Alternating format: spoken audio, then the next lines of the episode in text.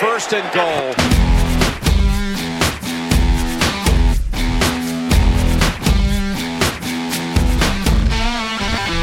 Это самолет? Это птица?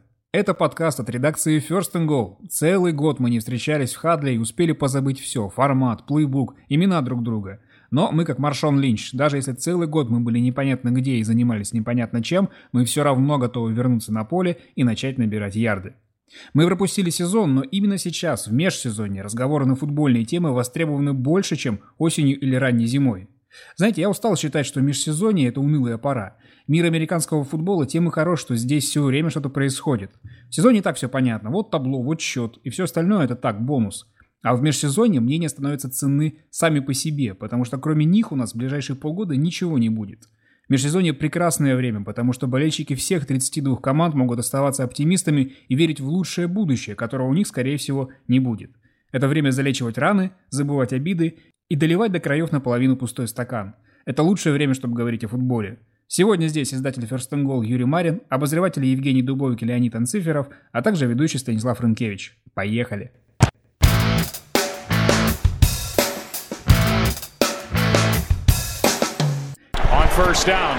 Нельзя вот так сразу взять и окунуться в межсезонье, как Хью Джексон в воды озера Ири. Каким бы ни был прошедший Супербол, его нужно вспомнить, ощутить послевкусие, потому что любой, даже самый неприглядный финал – это огромная граница между сезонами, а порой между эпохами. Тем более, что Супербол 53 стал особенным для нас. Впервые туда совершил вылазку наш человек. Не будем показывать пальцем, но это был Дубовик. Напомню, что в подкасте перед Суперболом Женя сказал «Редакционное задание мне очень понятно».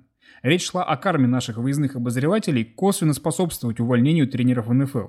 Итак, Женя, а был ли ты на пресс-конференции Патриотс после матча? Скажи честно, пролегли ли новые морщины на лице Брэди? Нет, мне кажется, и Брэди, и Беличек выглядят на 10 лет моложе своего реального возраста. Поэтому, я понимаю, кажется... я понимаю, что ты не задал вопрос Беличику а, когда на выход, потому что если бы ты это сделал, он испепелил бы тебя взглядом, и тебя бы здесь просто не было. Но, может, ты видел, как это сделал кто-то другой? Нет, этого тоже не было. Он, э, их было несколько пресс-конференций. Одна из них была сразу после матча, на которую я не попал, потому что я ну, принял решение, что Билла я увижу на следующее утро, а я пошел на пресс-конференцию игроков. Вот, и смотрел, наблюдал за ними. А на следующее утро в 8.30 утра, как и было обещано, Билл Беличик и Джулиан Эдельман пришли на пресс-конференцию по итогам вот Супербола, на которой э, Билл, мне кажется, очень много шутил и вообще был очень таким позитивным. Ну, мне кажется, один день в году он может быть позитивным, когда его команда выигрывает Супербол. Очень много шутил это один раз? Да нет. Он, там была прекрасная шутка по поводу того, что, э, во-первых, я хочу сказать спасибо своим родителям, мама, папа, вы проделали прекрасную работу. вот это что-то. Собрались в нужный момент и сделали все как надо. Какая-то такая была. Может, в этом и есть его реальная мотивация, вот эти победы? Может быть, просто он единственный вариант для него побыть в хорошем настроении – это выиграть Супербол. Представляешь, 364 дня вот только ради того, чтобы на следующее а, утро после победы в Суперболе пошутить и поулыбаться. Э, вполне допускаю, что да. На самом деле, э, вот я не знаю, насколько это были пустые слова, потому что ну, на пресс-конференциях, особенно победных, я допускаю, что игроки, конечно, там говорят, что ну, много всего приятного говорят в адрес своих коллег, э, но Patriots очень много акцентировали внимание на, том, на той атмосфере, которая была в команде весь этот сезон. А, очень много было разговоров о том, что они прям совсем как семья, они, они все перерабатывали, все очень сильно пахали, но при этом была типа очень крутая, потрясающая семейная практически атмосфера, которая ну, во многом и привела к тому, что команда заполучила Ломбарди в этом году. Знаете, по поводу самого Супербоула я слышал два мнения. Первое, и лично я его придерживаюсь, что это был самый тоскливый финал за последнее время. Ну, за исключением, может быть, разгрома Денвера Сиэтлом. Фестиваль пантов, импотентное нападение и долбанный Морон 5. Но есть и другое мнение, а, что мы видели потрясающую на самом деле игру двух защит, видели тактическую борьбу, в которой грандмастер Беличек переиграл юного подавана Маквея. Юр, ты какое из этих мнений разделяешь? Мне, во-первых, мне кажется, что они так уж противоречивы, эти мнения, то есть как бы одно не противоречит другому. В том смысле, что это может быть тоска зеленая, при этом быть интересным, интересным противостоянием защит. Все-таки мы и большинство зрителей, наверное, в целом больше любят футбол за атакующие действия, и самое важное, чего, наверное, не было в этом матче, это не было вот какой-то драмы и больших серьезных драматических моментов. Ну, вот единственный, который я готов вспомнить сходу, это, наверное, вот перехват Стефана Гилмора в конце, да, когда стало ясно, что, что все. Хотя казалось, что вот сейчас должен вернуться, должен вернуться Рэмс в игру, и вот такой вот облом этого не произошло. А в остальном, ну, вспомните, сколько классных запоминающихся моментов в, пусть отрицательном с знаком минус, да, было в том же Супербоуле Денвера и Сиэтла, который ты сейчас скорее обозначил как матч знака минус. И в этом смысле скорее это тоска зеленая, но это вовсе не значит, что это, при этом матч не был интересен с тактической точки зрения. Вот у нас на First Goal выходил э, обзор, да, как именно Нью Ингланд э, э, классно переиграл Лос-Анджелес Рэмс, но здесь, конечно, важный момент в том, что это интересно читать постфактум, когда ты, ты на это смотришь и потом понимаешь, да, да, это действительно так, и здесь какие-то новые вещи для себя подмечаешь, которые ты не видел по, по ходу матча, но тем более, что все мы смотрим Супербол э, так не аналитически, а все-таки в эмоциональном состоянии. Это какая-то вечеринка чаще всего, да, это там большое количество людей вокруг, и там, скорее всего, там стакан пива на столе, в конце концов, да. То есть для нас Супербол это больше эмоциональная история. Мы уж точно не подходим к нему с блокнотом и там, карандашиком, наверняка это делает Билл Беличик в тех случаях, когда он не, не участвует в нем как тренер хотя это бывает редко теперь, как мы знаем. И, ну и в этом смысле, да, то есть как бы он остается тоской зеленой, но при этом э, разбирать и что-то подсматривать э, в нем, это, конечно, безусловно, это очень интересно. Э, я думаю, что мы еще, на самом деле, не один материал увидим и узнаем какие-то интересные факты, которые происходили в Суперболе, каких-то интервью, возможно, после, и что-то, возможно, действительно покажется шокирующим, интересным, необычным. Но вот просто вот сейчас, по прошедшему матчу, кажется, что да, это был как бы худший, наверное, из тех суперболов, которых мы видели. Мне кажется, это тот супербол, который чтобы он был интересен для простого зрителя, его надо было смотреть с камеры паука, потому что все вот эти вот э, вещи, которые считаются э, теми самыми защитными шахматами и которые вроде бы действительно классные, но которые никто не увидел, они вот с этой камеры сбоку бы и, и, и не видны были, поэтому там следили за там, запасовой игрой, которая вообще отсутствовала, э, все промахивались, все играли в нападении очень плохо, ну, условно, конечно. Вот. А если бы мы смотрели на онлайн D-Line, было бы гораздо интереснее, и мы бы, наверное, гораздо лучше оценили. Но это никогда не угадаешь. Ну, я Мне давно кажется... говорю, что лучшая камера это паук, реально. Мне нравится больше всего в любых матчах. Мне кажется, еще проблема в том, что ведь Супербол – это тот единственный матч в году, на который мы приглашаем, как правило, еще кого-то. Да? Это единственный матч, который у нас освещает, освещает более-менее в СМИ. Там на Супербол вечеринку, не знаю, как у вас, у меня лично там приходит несколько друзей, которые смотрят вот только Супербол и больше ничего. И, конечно, как бы для них все эти тактические как бы нюансы, изыски, это как бы, ну, чересчур немножко. Все хотят получить зрелище. То есть прошлый год в этом смысле был вот хорошей рекламой американского футбола в принципе, да, а в этот раз получилось немножко так вот. Прям совсем для людей, которые вот любят, когда там 0-0 во всех видах спорта, но зато тактическая борьба.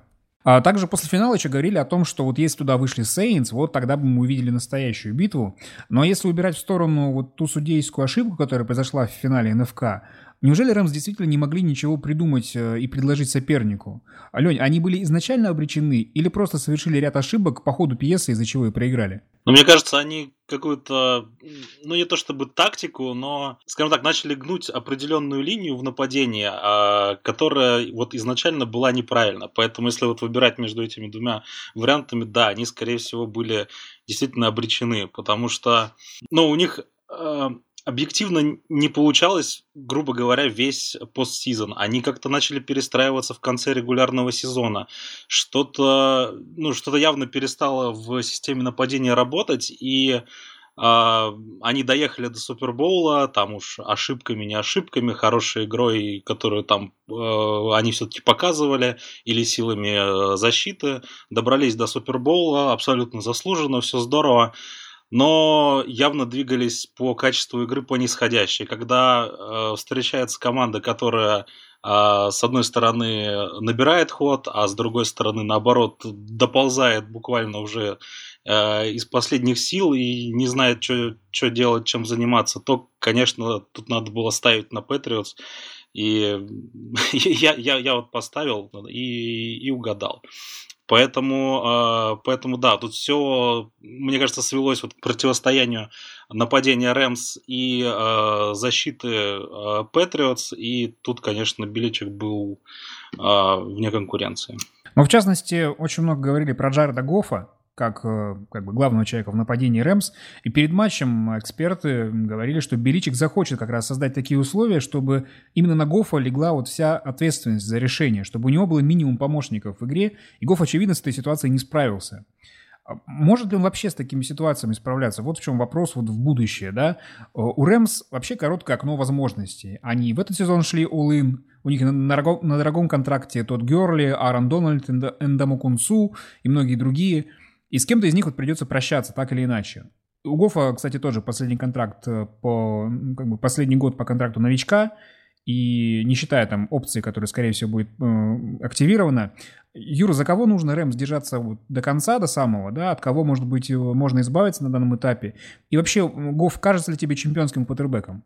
Вот ты говорил про Герли и Арана Дональда, так они, им как раз контакт они недавно дали. В том смысле, э, своих ключевых исполнителей-то они подписали. И я думаю, что какие-то стратегические ходы, в общем, которых от них на самом деле ожидали, да, они уже давно сделали. И дальше это уже пошел выбор, э, там, где добавить, где убавить.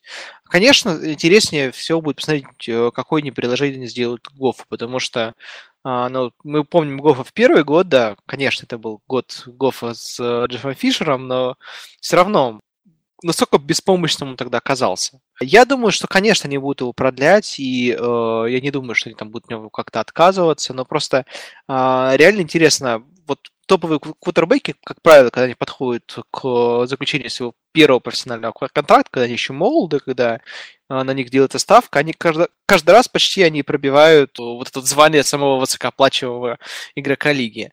Вот интересно, как, как Гофф в этой ситуации, как он подойдет к ней, да, будет ли он считаться действительно претендентом на самую большую зарплату в лиге. Далеко не факт, что это обязательно будет как-то продиктовано его игрой. А, мы-то знаем все-таки, что НФЛ такая какой-то степени консервативная лига, в том смысле, что она предпочитает, предпочитает перестраховываться и давать высокие контракты даже тем э, игрокам, э, которые того не стоят, если это а, тем более, что игрок на позиции квотербека. То есть квотербеков мало, их даже 32 человека не наберется на лигу, да, и потом, если у тебя есть хоть сколько-нибудь достойный квотербек, конечно, за него будут держаться. То есть в этом смысле можно вспоминать там и Илая Мэннинга, которому рекорды контракта все время давали, и Джо Флака, и, в общем-то, это, наверное, те фамилии, которые сейчас первые вспоминаются при попытке сделать, так сказать, список переоцененных игроков. Вот будет ли Гоф таким переоцененным игроком, я не знаю. То вот есть... знаешь, я э, хотел еще э, перебить немножко. Единственный момент тебя не смущает то, что Джаред Гофф — это не кутербэк, выбранный Шоном Маквеем. Это то, что ему досталось наследство. И такой гуру, как нападение Маквей, может теоретически, теоретически захотеть на этой позиции увидеть что-то иное. Вот мне это интересно, я, собственно, поэтому эту тему и начинал, потому что э, мне кажется, что что-то должно сдвинуться в квотербеках, в отношении лиги к квотербекам, в положении квотербеков. Потому что сейчас они реально короли положения. И у них самые большие зарплаты, они, от них больше всего зависит. Мне кажется, что э, в такой лиге, как НФЛ, обязательно должен найти какой-то новатор, который попытается идти против вот общего течения, чтобы победить. Это вообще такой закон, да, то есть как бы побеждает не тот, кто умело следует трендам и больше всего копирует и так далее. Да? То есть, может стать классной командой, может выйти в плей-офф, но настоящим чемпионом становится тот, кто что-то изменил, да, можно вспомнить здесь Сиэтл, который каждый год старается идти там в плей-офф без линии нападения, и каждый раз почему-то это дело получается, да. А, каждый раз им говорят, что типа как так, типа как можно идти с настолько с плохой линии, они бак как-то справляются. А они стараются ставить на что-то другое. Вот здесь мне очень интересно э, посмотреть, какое будет решение у Маквея. Я крайне сомневаюсь, конечно, что от, откажутся от Гофа, но, возможно, Гоф уже не будет тем самым игроком, на которого потратить четверть всей зарплатной ведомости. Вот это будет интересно, на самом деле. Ну и продолжая тему Маквея как трендсеттера, а плей-офф, в принципе, как известно, он совпадает с периодом тренерских назначений. И мы увидели вот этот очередной тренд, повальный набор так называемых друзей Маквея. Это молодые специалисты по нападению, которые особого опыта даже а, в роли координаторской работы не имеют в НФЛ. А после того, как Рэмс, ведомые гениальным Маквеем, набрали всего 3 очка в самом важном матче сезона, вот не возникло ли ощущение, что вот этот поезд хайпа по Маквею сошел с рельс? Мы весь сезон пели о революционном нападении, а но в плей-офф опять не меньшую, а в самом Супербоуле даже большую роль сыграла защита. Леня, каково проснуться в, после Супербоула и осознать, что теперь твой тренер, э, тренер твоей любимой команды, это Клифф Кингсбери, а ярлык друг Маквея смотрится уже не так круто? Да нет, все, мне кажется, нормально будет у Кингсбери. Э, мне кажется, что а, вот этот вот поезд э, хайпа его все-таки разогнали не столько сами команды, сколько те, кто ну, вот эти все решения продвигает, те, кто, те, кто пишет э, э, пресс-релизы, соцсети, журналисты, которые это все подхватывают. Потому что, ну, мне кажется, если быть объективным, то вот это вот наступление молодежи, оно рано или поздно должно было прийти. То есть, если бы у нас э, не было такого человека, как Маквей, может быть, это растянулось бы там еще на год-два. Но вот этот тренерский штаб, он бы омолодился в любом случае.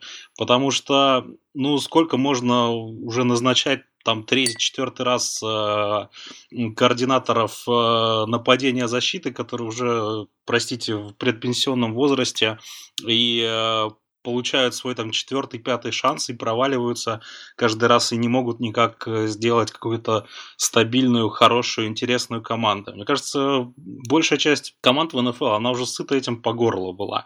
А, и когда там приходит, например, выходит Чак Пагана, который пропустил год и говорит, вот я отдохнул, сейчас как э, начну тренировать, вот у меня тут такой опыт, давайте, дайте мне команду. Э, ему сказали, Чак, иди тренируй защиту Берс и дай поработать молодым. Вот. Тут но ну, единственное исключение, да, это Эрианс, но он все-таки немножко, ну, просто другой случай, и там э, Тампа воспользовалась э, случаем по максимуму. Таких других случаев на самом деле очень много. Ведь э, ты говоришь про престарелых, ну, например, там Стив Уилкс и Венс Джозеф, это все были как раз-таки тоже молодые специалисты по другую сторону мяча. И там тот же Денвер прошел против этого э, тренда и взял Вика Фанжо. И сейчас э, это назначение выглядит более что ли, основательным, э, потому что, ну, тренеры защиты же не перестали вдруг резко все быть плохими главными тренерами, да, это, в принципе, не, не, не зависит. Вот, а, ну, Вик Фанжо очень опытный чувак, и дело не в том, что он назначает молодых координаторов нападения на роль главных тренеров, а в том, что Э, их э, принимают не за заслуги какие-то, а просто потому, что они оказались, проработали какое-то короткое количество времени с э, Шоном Маквейм, или, может быть, просто на него похожи.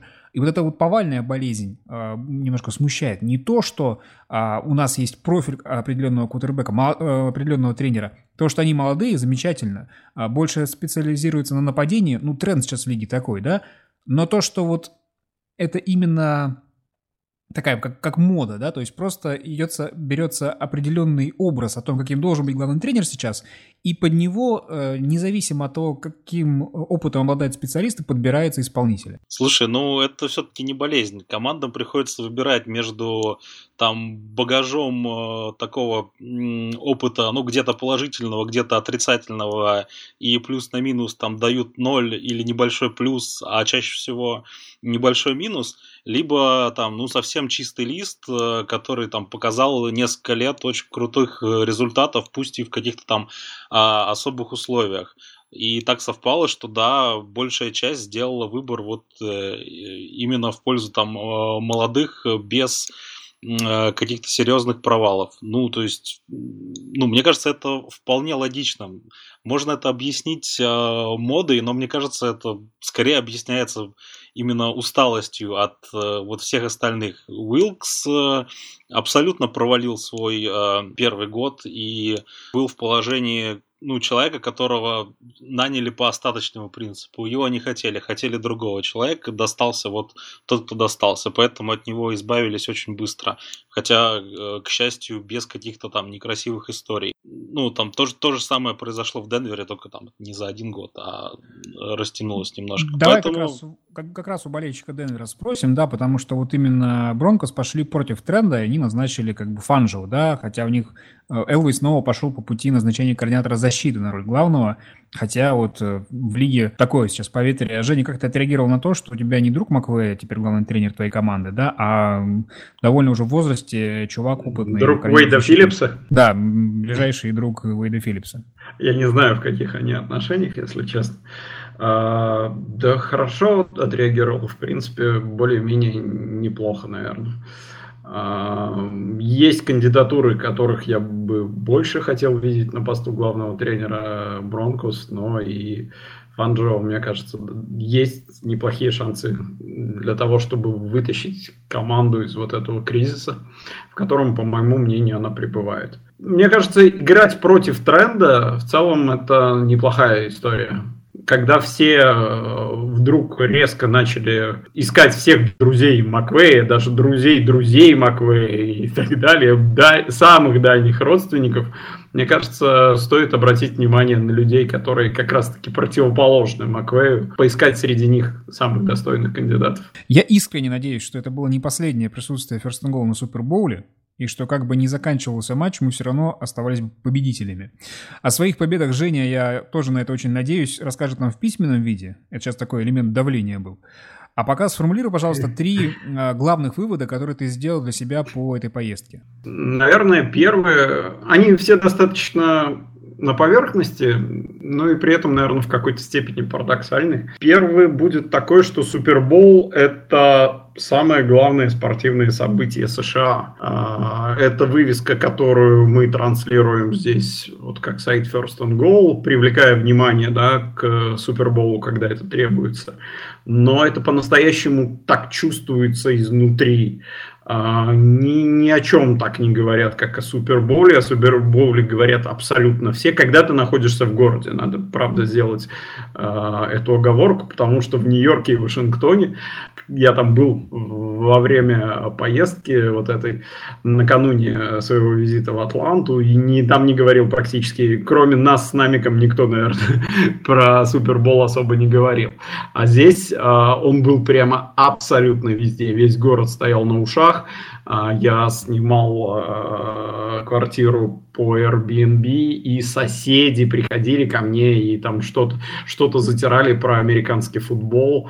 А когда они узнали, что я иду на матч, это было, конечно, большим шоком они по-настоящему, да, они даже не особо скрывали эмоции, они, мне кажется, просто хотели убить меня.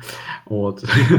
Но ну, было достаточно забавно, да. То есть нас э, э, такой определенный трепет к этому событию, он, безусловно, присутствовал. Это круто именно прочувствовать, когда это не просто какие-то слова в газетной э, статье, а это действительно так очень много всего на кону стоит во время Супербола. Это событие невероятно круто организованное, настолько все синхронно, настолько все удобно, э, расписано по секундам, минутам. Ну, просто диву даешься, действительно очень-очень круто. А второй вывод, э, наверное, он про футболистов, э, звезд НФЛ, которых я видел. Они оказались очень человечными, они оказались вполне людьми, а, как можно увидеть на фотографиях, они габаритами не сказать, чтобы настолько выдающимися э, могли похвастаться многие из них. Да, вот тот же Кристиан Макафри оказался, по-моему, даже меньше меня по габаритам, что достаточно странно. Вот. Э, ну, как мне казалось, да, я слушал рассказы того же Василия Добрякова, и он говорил, что когда он там увидел каких-то футболистов первый раз, э, именно профессиональных, они произвели на него впечатление именно своими габаритами. Так вот, у меня некая обратная ситуация. Может быть, они, конечно, уже не на пике формы сейчас находятся и просто все отдыхают. Но... Слушай, ну Василий Евгеньевич сам был линейным, мне кажется, он просто линейных увидел. А да, да, да. Да, вот э, история про линейных, она действительно э, я готов э, подписываться где надо. Это действительно огромные люди. Я видел там на Муконосу в непосредственной близости. Он действительно здоровый. Но все равно, мне кажется, на видео и в форме он кажется еще больше. А второй, второй аспект их человечности мне даже понравился больше. Мне на самом деле понравилось взаимодействовать с ними. Они вполне нормальные ребята.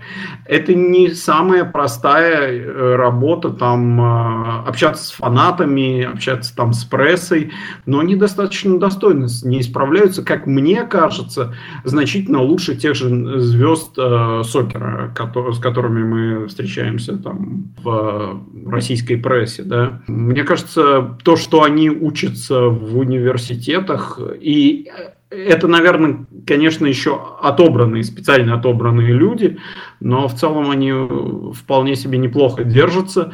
Э, и те вещи, которые они говорят, они зачастую банальны, возможно, выучены, там, заскриптованы, но в целом звучат достаточно симпатично. Мне То есть, извините, пирожки от них не услышишь. Да, да. Гамбургеры.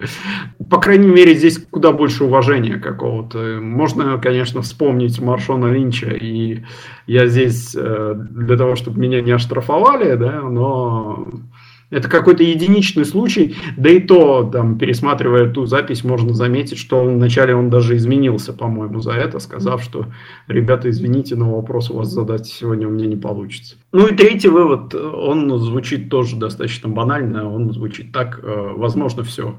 Если вы о чем-то мечтаете, если вы зададитесь какой-то целью, то, мне кажется, реально добиться, да, если эта цель попасть на Супербол или же, может быть, просто почувствовать атмосферу Супербола, то это, в общем-то, находится там в 18 часах э, лета от Москвы или там в 23 там от Петрозаводска. Вот вы просто, да, безусловно, вы тратите деньги, без, безусловно, вы тратите, можете потратить достаточно большие деньги, но если вы о чем-то сильно мечтаете и вы целенаправленно идете к этому, у вас все может получиться. По-моему, сейчас речь Марвина Льюиса, которому 15 лет говорил футболистам Бенглс, просто процитировал. Он тоже так сначала начинал, у вас все получится, а потом говорил про билеты на Супербол. Окей.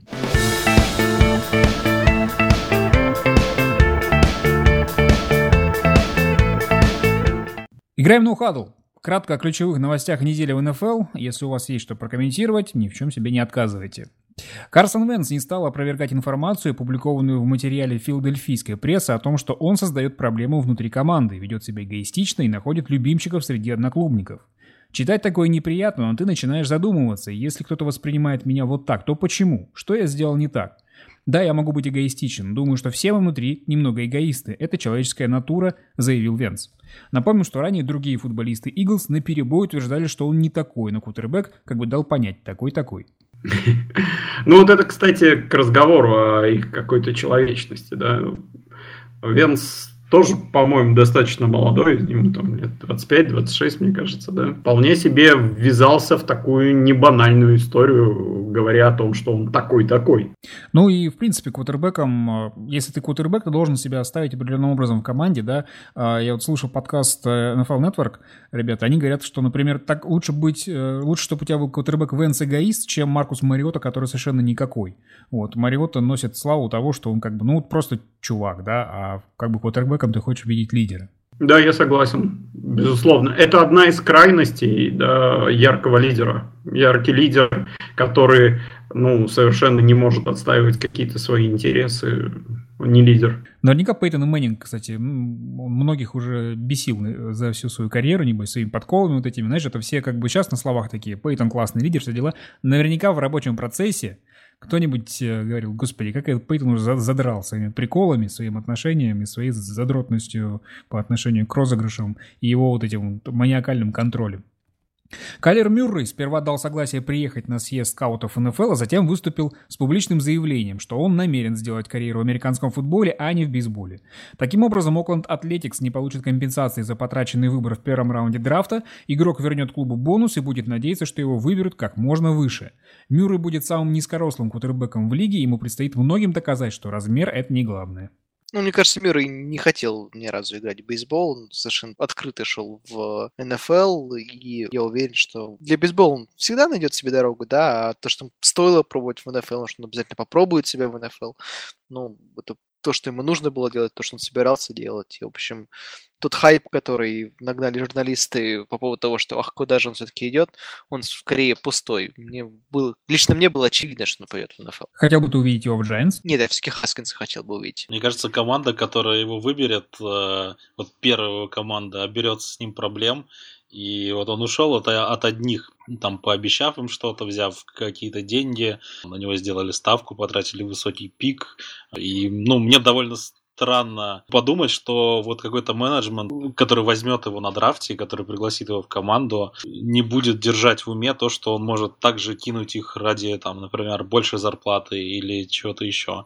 Так что это мое предсказание, что первая его команда берет с ним ого-го каких проблем. Ну, ты знаешь, у меня нечто похожее было после забастовки боссы Помнишь, когда он э, не хотел подписывать контракт, я думал, что за человек, он еще ни одного снэпа в НФЛ не сыграл, а тут требует какие-то себе дополнительные преференции.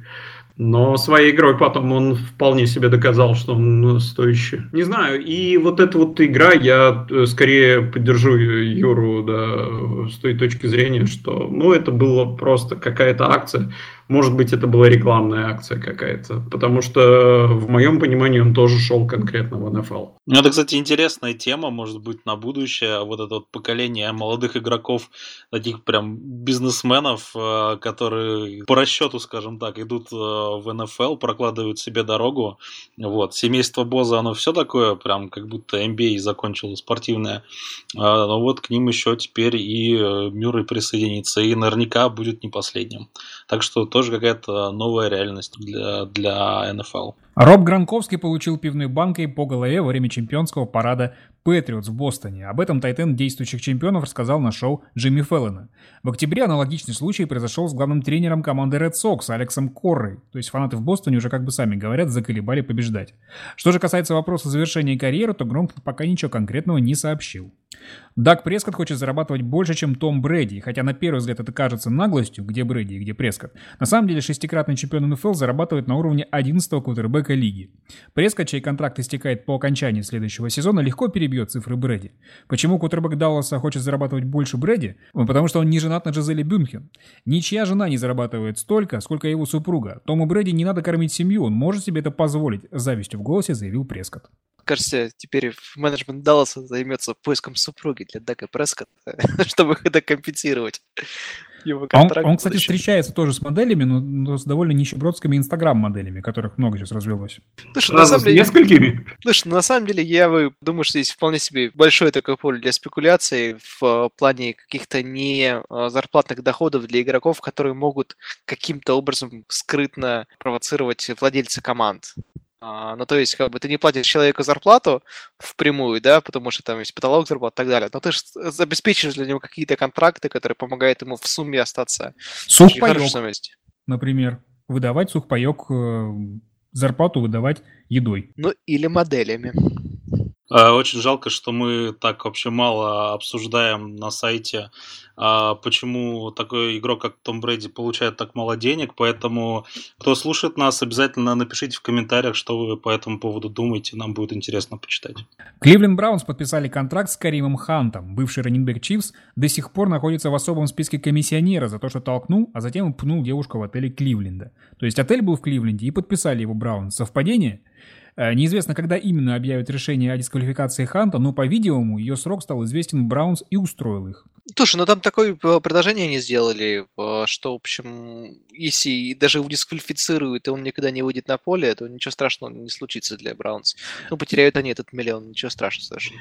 Ну, я вот как раз думаю, что они знают, насколько его должны дисквалифицировать, и именно поэтому не подписали контракт. Мне кажется, что у них какая-то инсайдерская информация есть о том, что это, ну, как бы, это будет дисквалификация не жесткая, потому что вопрос для них не в деньгах, ты прав, а в репутации. Срок дисквалификации, который накладывает комиссионер, это все равно как бы говорит о размере проступка в, в смысле вот этого футбольного мира, да, если это будет типа дисквалификация на год, то как бы стрёмно такого парня брать в принципе на, на борт, а если это как бы, не знаю, там 3-5 матчей, то, конечно, как бы Кливленд в этом смысле очень здорово подсуетился. Ну, мне, мне вообще, да, кажется, что это совсем вопрос не денег, а э, репутационных рисков, и в смысле Браунс, ну и многое простительно в той ситуации, в которой они пребывают, та слава, которая за ними закреплена, она как бы оправдывает этот поступок, что у тебя в команде может играть человек, который там бьет женщин. Да? Для Chiefs, а, которые находятся в рассвете, или там для Далласа это там совсем неприемлемо. В ситуации Кливленд Браунс, ну, люди должны прилагать максимум усилий для того, чтобы побеждать, поэтому в какой-то степени, мне кажется, это их немножечко оправдывает и развязывает им руки. То есть им позволено в этой ситуации то, что не позволено другим. То есть люди Слушай, как бы говорят, они и так 0-16 проигрывают, а кто еще должен за них играть? Конечно, убийцы, маньяки, воры. Слушайте, насколько они ждали Джоша Брауна. Джоша Гордона, Гордон. Джоша Гордона, да. Джоша Брауна. А, мне кажется, из той же пьесы совершенно. Ну вот, кстати, в Патриотс, как вы думаете, мог бы приземлиться Хант или нет? Вообще запросто. Я удивлен, что, что этого не случилось. Да, я тоже.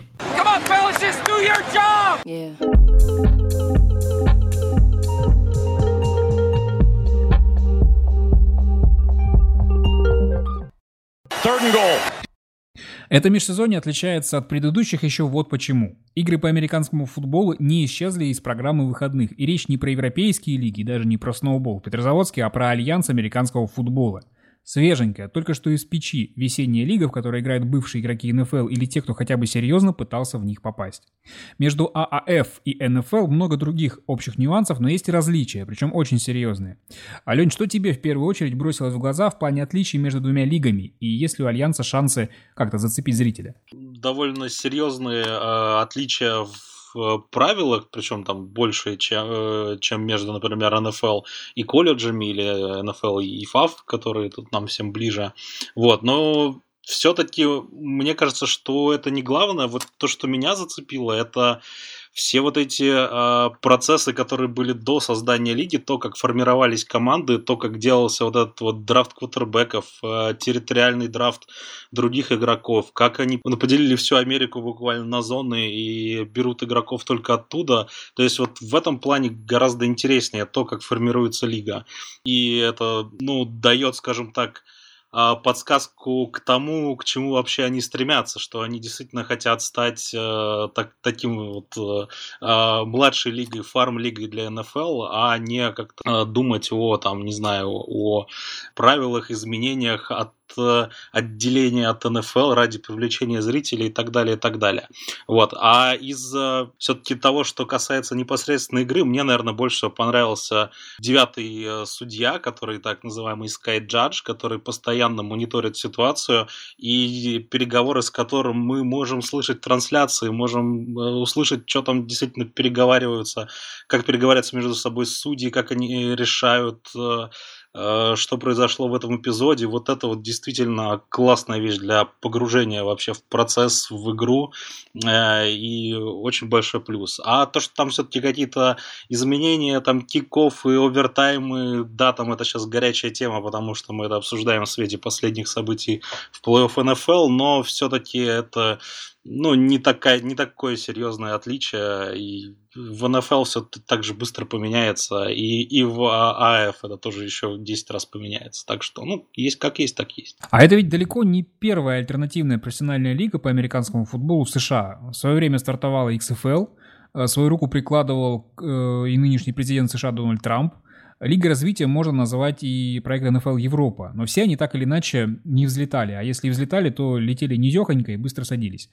А Женя, как самый аксакал американского футбола в нашей компании, застал ли ты какую-нибудь из них и что должны сделать руководители Альянса, чтобы не повторить судьбу предшественников? Ну, застал, это будет громко сказано. Я, я смотрел что-то, что показывали когда-то в по российскому телевидению в 90-х. Но это было точно не НФЛ. Вот это одна из каких-то лиг-сателлитов была, мне кажется. Я не помню, что это было, честно говоря. Это, что касается того, почему не взлетали они, ну, потому что те, кто конкурировали с НФЛ, как в частности та лига, где играла команда Трампа, ну, слишком уж сильным оказался противник. НФЛ, если она захочет, она может очень круто влиять на рынок и всех неугодных очень запросто убирать с э, площадки. А что касается НФЛ Европа, ну, здесь просто сама НФЛ решила, что это невыгодное капиталовложение. Все-таки нужно помнить про то, что это крутой бизнес. Эм, они решили, что таким способом расходовать деньги нерационально и искали истории, каким бы образом их все-таки можно было более рационально расходовать. Почему должно получиться у Альянса? Ну, не знаю, не обязательно должно получиться. Честно говоря, какой-то такой э, киллер фичи у Альянса я не вижу. Да? Мне, безусловно, нравятся некоторые моменты. Они достаточно неплохо себя позиционируют. Очень круто обошел э, вирусный ролик, который э, демонстрировал, что можно делать жесткие стрипсеки на квотербеке, да, в Альянсе, то, чего нету в НФЛ. Как Прям раз... как будто так и было задумано, да? Да, безусловно, да. Это там в первой же игре буквально мы видим, что Э, вот мы как бы э, немножко противопоставляем себя, да, то тут есть место какому-то олдскульному, достаточно жесткому футболу, вы привыкли там к мягкотелым игрокам в НФЛ, ну вот можете увидеть здесь. Но все-таки уровень исполнительного мастерства, он ниже, а, фанатской базы гораздо меньше, и им будет тяжело. Им будет тяжело. Я не сказал бы, что у них там нет шансов. Все-таки первые рейтинги, они были достаточно неплохие.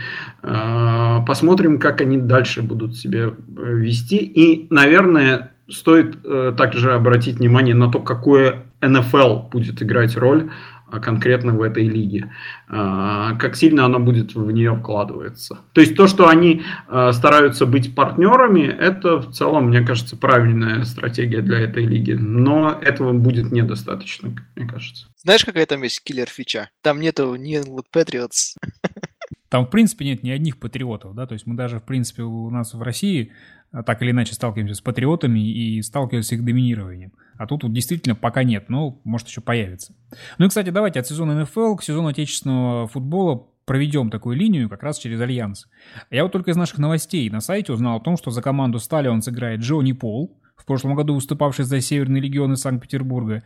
Я теперь могу сказать, что игрок Альянса американского футбола плевал мне под ноги. А еще отбор в аризонскую команду проходит игрок сборной России Роман Павленко. Юра, ты писал эту новость. Расскажи, выходил ли в итоге Джонни Пол на поле в выходные и каковы наши шансы увидеть э, Рому? Нет, Джоуи Пол э, на поле не выходил, если не ошибаюсь, у него по статусу там был inactive, там, возможно, какая-то травма или еще что, но его на поле не было, и статистики на, на его счет никакой не было записано. Ну, кстати, вот одна из ключевых проблем, которые я сейчас вижу в АФ, там реально пока что очень плохо все со статистикой, то есть сайт просто в том смысле ужасный. А, а по поводу э, Джонни Пола, как у него там дальше сложится, не знаю. Мне как раз очень-очень интересно. В этом смысле я его последил как раз за Стеллионс, будет он там выходить, потому что я прекрасно помню, а, когда Пол только появился у нас, когда он приехал в Россию, я там изучал его драфт-проспект, в том числе он же там выходил на драфт в свое время, имя, правда, никто не взял, а, и там говорилось о том, что типа он слишком маленький в плане своих габаритов а, для игры в НФЛ, ну, по крайней мере, для позиции лайнбекера это уж точно. Ну и э, те, кто видел Джонни Пола в жизни, могу сказать, что, в общем, да, он не, совершенно не выдающихся каких-то габаритов человек. Но смотрелся, конечно, он солидно в России. Точно так же солидно смотрится и Ром Павленко. Это, наверное, один из главных талантов в плане американского футбола в России. И, что немаловажно, он не просто талантлив, он еще и постоянно работает над собой. То есть в нем много очень э, желаний, очень много физических возможностей. И э, я надеюсь, что много знания в американском футболе, который он подчеркнул и в России, и в Сербии, когда он играл в Европе а, два года назад. И э, тот факт, что, в общем, за него получился его американский тренер, который, собственно, в Окове тренировал Шона Эмбри, и он помог ему найти агента, насколько я понимаю, в США, и, в общем, он в какой-то мере поспособствовал карьере Ромы, говорит о том, что, в общем, там действительно даже с точки зрения американцев есть какой-то талант. К слову сказать, у Шона Эмбри брат – это ассистент главного тренера в Сан-Франциско 49ers, или что, так что, в принципе, там довольно близко до самых, самых вершин. А, да, мне кажется, связь, связь в этом деле очень важна, и при этом важно вот то, что тренеры увидят, что человек играл не только в, в родном чемпионате, да, то есть он не просто там, условно говоря, ездил через две остановки на тренировки, а он горел американским футболом, ради этого был готов ехать в другую страну. Это очень, мне кажется, важный опыт, когда ты выбираешь игроков из-за из океана. В российских командах это обсуждают перспективы Павленко или вообще как бы вот Америка, Альянс американского футбола стал какой-то обсуждаемой темой? Ну, пока у меня нет ощущения, что прям супер громкая тема в России, разумеется, там в наших сообществах, которые каким, каким-то образом имеют отношение АФ обсуждают, но это, конечно, мы очень сильно далеко до НФЛ. И, конечно, там возможность отобраться Ромы туда, виду Рома Павленко, а, оно так немножко с иронией, наверное, воспринимается, хотя, если честно, зря совершенно точно зря, потому что, опять же, повторюсь, Рома это один из наших главных, главных талантов, и это человек э, сумасшедшей работоспособности. Мне кажется, шанс, по крайней мере, когда зацепиться, не знаю, да хотя бы за тренировочный резервный состав, там, какой угодно, у Ромы есть. На самом деле, тот факт, что он туда приехал, значит, он уже на 100 шагов впереди любого второго, третьего, четвертого, пятого российского футболиста в этом смысле. И э, это большое как бы, достижение для Ромы, и это, э, я очень надеюсь, что он как-то смотрит, сможет зацепиться, ну, не знаю, если не в Аризону, какую-нибудь другую команду, или там в XFL он хочет через год сделать. Потому что, ну, если не так, то как нам еще цепляться за американский футбол в России? И в этом смысле, мне кажется, Рому нужно всячески поддерживать и надеяться, что у него все получится. Ну и как говорил Женя, а до него Марвин Льюис, да, если сильно верить и хотеть, то рано или поздно все получится. Ну вот у Ромы с желанием все нормально. Каждый, кто знаком с Ромой Павленко, я думаю, что все понимают, что это человек, который играет в футбол сердцем больше, чем будет другой человек своего тела. Сердцем и головой, да. Одна из главных цифр минувшей недели – 2,9 миллиона. Столько телезрителей посмотрели дебютную игру Альянса, тем самым перебив проходящий в то же время матч НБА между Оклахомой и Хьюстоном. Слушайте, только что стартовавшая лига, без истории, без традиций, почти без болельщиков и с ноунеймами в качестве игроков, уделывает регулярную игру НБА. Может, мы тут вообще, в принципе, переоцениваем рейтинги спортивных лиг в США, кроме НФЛ? Неужели любая футбольная лига будет уделывать НХЛ, МЛБ и даже НБА? А, Женя, замерил ли ты американцам температуру боления американским футболом, пока был там? Ну да, как я уже говорил, ну, Супербол – это главное событие да, в Америке. Ну и, наверное, все-таки американский футбол. По крайней мере, в тех широтах, где был я, это главная игра, безусловно. Поэтому э, вот этот успех, условный, конечно, успех, но тем не менее ощутимый, э, его я бы как раз э, связал с тем, что есть люди, которые просто безгранично любят эту игру и готовы ее смотреть э, в любом виде. Да? И, и надо сказать, что вид этот был весьма и весьма презентабельный, если речь идет о том, как э, CBS это показывала принципе, формат показа, как мне показалось, вообще ничем он не отличался от НФЛ. Все было очень-очень круто организовано. И вот сама эта картинка, она привлекает, конечно. Огромное количество повторов, невероятные ракурсы, э, камеры. То, то чего как бы очень не хватает э, в э, реальностях СНГ, да, когда у нас только одна камера, и там приходится все рассматривать. Здесь Здесь картинка просто великолепная. И мне кажется, это просто были люди, которые очень любят американский футбол. Что касается, ну, это с одной стороны. С другой стороны, ну, регулярка MLB, э, регулярка баскетбола, даже хоккейная регулярка, ну, это не настолько важные истории, как мне кажется. Поэтому такие рейтинги. Средняя посещаемость матча Аризоны Средняя посещаемость матча Альянса в первом туре составила 19 тысяч человек. Минимальная была у команды из Аризоны. Меня терзают смутные сомнения, стоило ли вообще организовывать команду в тех городах, где есть НФЛ. И не свернет ли это перспективы другой лиги, которая стартует через год, собственно, XFL, которую мы уже называли, а поскольку она базируется именно в городах, где уже есть клубы НФЛ. Леня, тебе как фанату, возможно, уже двух Аризон. Э, как ты считаешь? Я считаю так, что создателям э, Альянса, честно говоря, на посещаемость ну, практически плевать. То есть они, конечно, не, не могут это сказать в открытую, но они в лучшем случае просто не умеют э, в привлечение новых э, зрителей непосредственно на стадион. И, э, откровенно говоря, складывается впечатление, что им вот это все и не надо. Лень, Я... извини, если сразу верну, а не кажется ли тебе, что 20 тысяч в среднем на игре, там 19 с хвостиком, это вообще говоря очень даже круто? А, я вот сейчас все-таки продолжу мысль, и я тебе отвечу в процессе. Я напомню, что э, Альянс сделали, в общем-то, два человека. Один э, Одного зовут Чарли Эберсол, второго зовут Билл Полиан. Первый это телевизионщик, второй это э, футбольный руководитель, футбольный менеджер. И вот эти, две, соответственно, две вещи сейчас в Альянсе, они работают очень круто. Мы видим э, хорошие телевизионные рейтинги, мы видим то, что к лиге проявил интерес э, один очень крупный канал CBS, там достаточно сложная такая структура вещания всех этих игр, при том, что их там по 4 всего э, в неделю. Там вот один большой канал, каналы попроще, NFL Network, стриминг в приложении. То есть вот в э, телевизионную картинку они смогли сделать крутую все вот эти процессы, которые связаны непосредственно с игроками, с э, футбольными операциями, так называемыми, они тоже работают хорошо, потому что там изначально был, был такой посыл, что во всех предыдущих лигах развития просто хреново играли в футбол, давайте мы сделаем это лучше. А вот я просматривал, э, кто из менеджеров занимается э, зрителями, маркетингом. Я понимаю, что там вообще ну, чуть ли нет такого человека в структуре, по крайней мере, в топ-менеджменте. И то, как я вижу, вот они работают, соответственно, получается очень плохо. Там отвратительный сайт, то, что сказал Юра. А, то есть там, чтобы найти статистику, надо скачивать полноценный а, геймбук игры и искать статистику там. Это точно так же, как в, на сайте женского чемпионата Финляндии. Один в один соцсети ведутся просто отвратительно, и я не понимаю, как они там собрались привлекать э, там э, молодежь, молодежную аудиторию, которая, собственно, в этих всех соцсетях обитает. Соответственно, то же самое со зрителями. А то, что я успел прочитать про посещаемость, есть вопросы к ценам на билеты, что они все-таки дороговаты для продукта, который никому не понятен. Там сесть за телевизор, посмотреть что-то новое, это все гораздо. А прийти на стадион, ну, все сомневаются, поэтому нужно там делать что-то другое.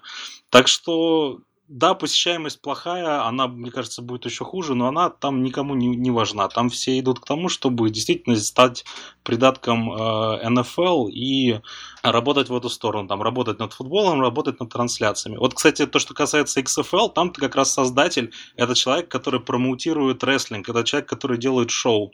Вот там с посещаемостью будет все нормально. Именно поэтому там выбрали крупные города и крупные медиарынки. И там в этом плане будет все гораздо лучше. Лишь бы только футбол был не как в рестлинге. Вот и все. Ну, мы на это что-то еще посмотрим, но ты сам проговорил один момент, который, мне кажется, очень был важен в построении фан-базы и не только телевизионной, но и местной. Это то, что как они собирали составы команд. Да, ведь э, они какую фишку взяли от студенческого футбола? Ощущение причастности к тому городу, где играет команда. И то, что они сделали отбор игроков именно региональным, и вот в, этот, в Орландо пришло куча народу, смотреть на игру, потому что там больше половины команды, они играли за местные университеты. То есть как бы вот это вот ощущение сопричастности, а, это то, чего лишено НФЛ, да, потому что туда все-таки по другому принципу выбирают, там как по распределению в Советском Союзе. Вот, а здесь а, вот это вот уже и не колледж, уже профессионал, но при этом с местными корнями. Вот это, мне кажется, та фишка, которая сработала в отношении городов, где нет э, НФЛ. И поэтому, не знаю, мне кажется, что XFL в этом плане не будет такой уж крутой. Хотя понятно, что действительно специалистов э, по разным вопросам было бы здорово подтянуть, в том числе по соцсетям, SMM и прочему. Но, может быть, они боялись, что просто не взлетят в принципе, и это все будет не нужно. Да, это совсем, это просто буквально первая игра мне как раз-таки кажется, что все в порядке там с посещаемостью просто на огромные стадионы. Кажется, 20 тысяч, там 26 да, было на игре. Это не очень много. Но на самом деле, если сравнивать с другими лигами, регулярным чемпионатом, если выносить за скобки НФЛ, то это очень хорошая посещаемость в Орландо даже на Pro Bowl пришли смотреть. Ну, о чем Там просто все очень скучают. Но это, это, это скоро кончится. Мне в кажется, Орландо что Диснейленд. Там никто не скучает. Come on. А вот эта вся структура, которая сделана, она, мне кажется, она, наверное, должна работать и на зрителей, но по факту она работает на хорошую логистику, на вот этот вот скаутинг игроков, потому что э, все команды, они там достаточно близко друг к другу, вот эти вот две, два дивизиона или две конференции, честно говоря, забыл, как именно конкретно эта структура там а, определена, а вот они все близко, все рядом, а, они причесывают там свои территории, территориальные зоны. Это вот про логистику и про, про скаутинг, про футбол больше, чем все-таки про, про зрителей. Я не знаю, ну вот есть Орландо, а есть там с другой стороны э, Сан-Антонио, э, который в Техасе. Ну вот, и еще две команды из XFL будут в Техасе. Вот прям что, что, что ж там делать с посещаемостью? С, ну, с в Сан-Антонио, слово сказать, нет ни одной большой команды как бы не, не на уровне колледжа. То есть там есть Алама Боул, стадион, на котором проводятся там боулы и так далее. Но как бы ни одной крутой команды там все-таки нету. И в этом смысле как раз Сан-Антонио это самый такой лак, лакомый кусочек. Там есть НБА, по-моему, да? Ну да, конечно, конечно, НБА, конечно, Спёрс. Но точно так же и Алабама, который там футбольный штат, э, получила вот футбольный в смысле студенческого футбола, но у них нет профессиональной команды. Вот появился Бирмингем. Ну, ну сложно сказать, та же Алабама, ну, Кримсон Тайд, она же в Бирмингеме играет? Ну, в Тоскалузе это все-таки не совсем то. Ну, не буду, да, смотреть. Хорошо, всем понятно, что новая лига – это возможность э, обкатать новые правила, возможность дать шанс новым игрокам. А что в плане новых тактических идей? А станет ли Альянс полигоном для принципиально иных подходов к футболу, э, колыбелью каких-то новых концепций? Или за последнее время расстояние между студентами и НФЛ настолько сократилось, что теперь мы все инновации видим сразу в главной лиге. Юра, что думаешь на этот Абсолютно уверен, что нет, не сократилось, и нет э, платформы для тактических именно футбольных инноваций, она не будет ни в коем случае. Здесь, по-моему, спорить не о чем. А F явно будет идти по пути попытки превращения себя в такую очень яркую лигу, с какими-то элементами шоу и так далее. Они будут явно стремиться не за тактическими инновациями какими-то идти, а за всеми теми изменениями правил, которые помогают сделать игру ярче. И в этом смысле там много таких странных мелочей, типа там э, нельзя больше пяти игроков в пасраж, и, и там нельзя там рашить шире, чем с двух ярдов от крайнего линейного. Вот такие вот мелочи, которые на самом деле кучу тактических э, мелочей они убивают. Я абсолютно уверен, что мы будем продолжать видеть авангард футбольные именно традиционные мысли в колледжах, а, а F будет свою, свое место искать именно в попытке построить что-то между футболом и рестлингом, если так угодно, да. То есть это будет попытка сделать просто профессиональный футбол более веселым и интересным. Ну, еще и весной. Вот это вот главный как бы, момент, почему они существуют вообще, потому что они весной играют.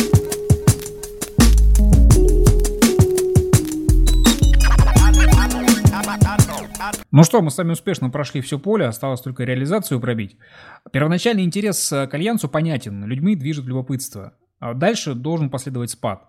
Издание Pro Football Talk сделало такой вывод. Если финальная игра сезона соберет более 3 миллионов телезрителей, тогда старт можно будет считать успешным. Я предлагаю вам over-under э, в 3,2 миллиона телезрителей. Возьмет финал сезона такую планку или же нет? Перед драфтом НФЛ сможем проверить. Я думаю, не возьмет. Я думаю, будет меньше трех миллионов. Ну, я скорее, что возьмет. Поддержу Леня, не возьмет. Так, у нас два пессимиста на одного оптимиста. Хорошо. Женя должен был сказать, типа, ровно 3,2 будет. Что-то посередине. Будет 3, но 3,2 не будет, да. Женя будет смотреть и там, в зависимости от результата, просто включит или выключит телевизор и все. Атаку буду организовывать. Good snap, good hole, kick is on its way. End over end. It is good. На этом наш драйв завершен. В Хадле сегодня встречались Юрий Марин, Евгений Дубовик, Леонид Анциферов и Станислав Рынкевич. Будет еще попытка. Счастливо!